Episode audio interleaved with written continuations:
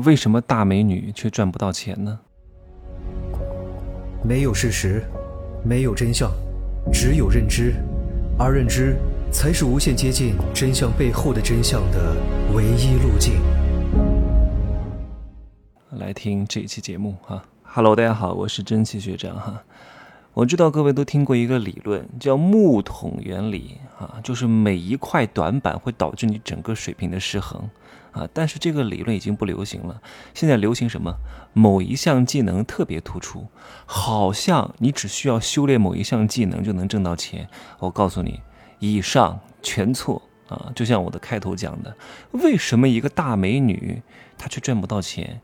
你以为一个大美女只靠美就能挣到钱吗？各位？不可能的，你以为只靠美色就可以让男人为你付钱吗？绝对不会。如果这个美女只是美，她挣不到钱的。为什么？因为她这个单项技能太单薄了，她必须要有一整套的这种完善的系统化建设的水平，来为她这个美去服务，她的美才能发挥最大的效力。比如说啊，这个女人得脸皮够厚。目的够强，手段够硬啊！对心理学还得了解一二，对人性要拿捏的得当啊！要了解对方的资料，然后把对方的生日、家庭状况调查的一清二楚。这个时候，她的美才能发挥出力量。你以为她光靠美坐在那儿就有人给她花钱吗？坐在那儿就有人给她工作吗？不会，她得把所有的这些要素配合在一块儿来实施和发挥。难道她随便找一个男人就能要十万块钱吗？啊，找一个男人就能给他一百万的彩礼吗？绝对不可能。他得了解对方，而了解对方不是因为他美，是因为他具备了美之外的一些要素。对于十万身价的，是不可能提六位数的价格的；对于百万身价的，是不可能提七位数的要求的。不然的话，吸血就变成了要命。给你一点血没问题，输点血我也不会死。但是你要我的命，那就不行了。所以最终导致什么？圈钱失败，要钱失败，啊，苟合失败。这就充分证明这个女人她不懂得系统配合，系统的排列是非常重要的。我希望各位记住一个词儿，叫系统。我希望各位做任何事情都有系统化的思维。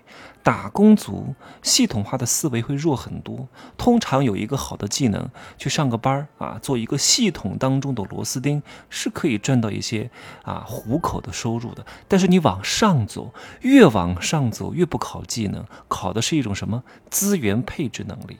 当高管的某项专业技能，其实不见得比底下的人强的，但是他可能懂，他更懂的是什么？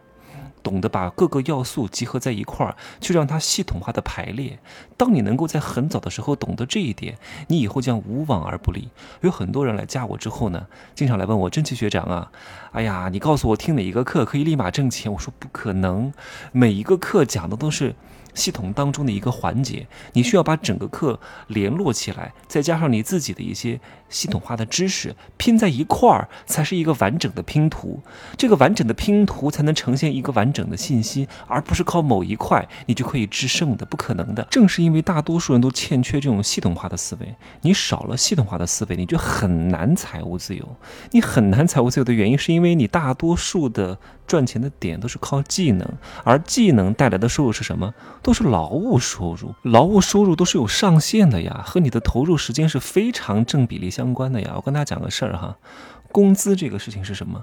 这个秘密哈，工资就是企业在给你一个维持你基本体面生活的情况之下，付给你的最低的薪酬。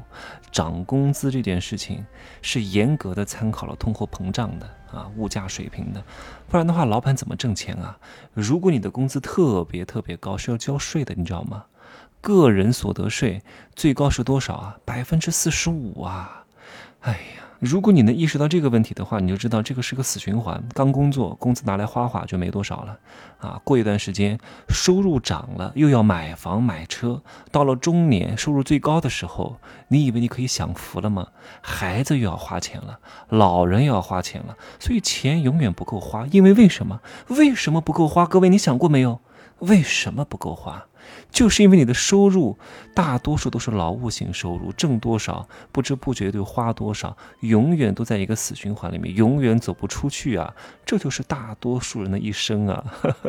之所以有这种结果，就是因为没有系统化构建资源配置的能力，他不懂得，永远都在提高技能、提高技能、提高技能啊，努力工作、努力工作、努力工作啊，增加时长、增加时长、增加时长，下班兼个职、送个外卖，这些东西都不能解决根本性的问题，只能解决一些浅层的问题。因为这样的人把他们所有的钱几乎都花在消费上，而没有通过钱花出去变成资产，钱花出去要变成资产保存下来呀。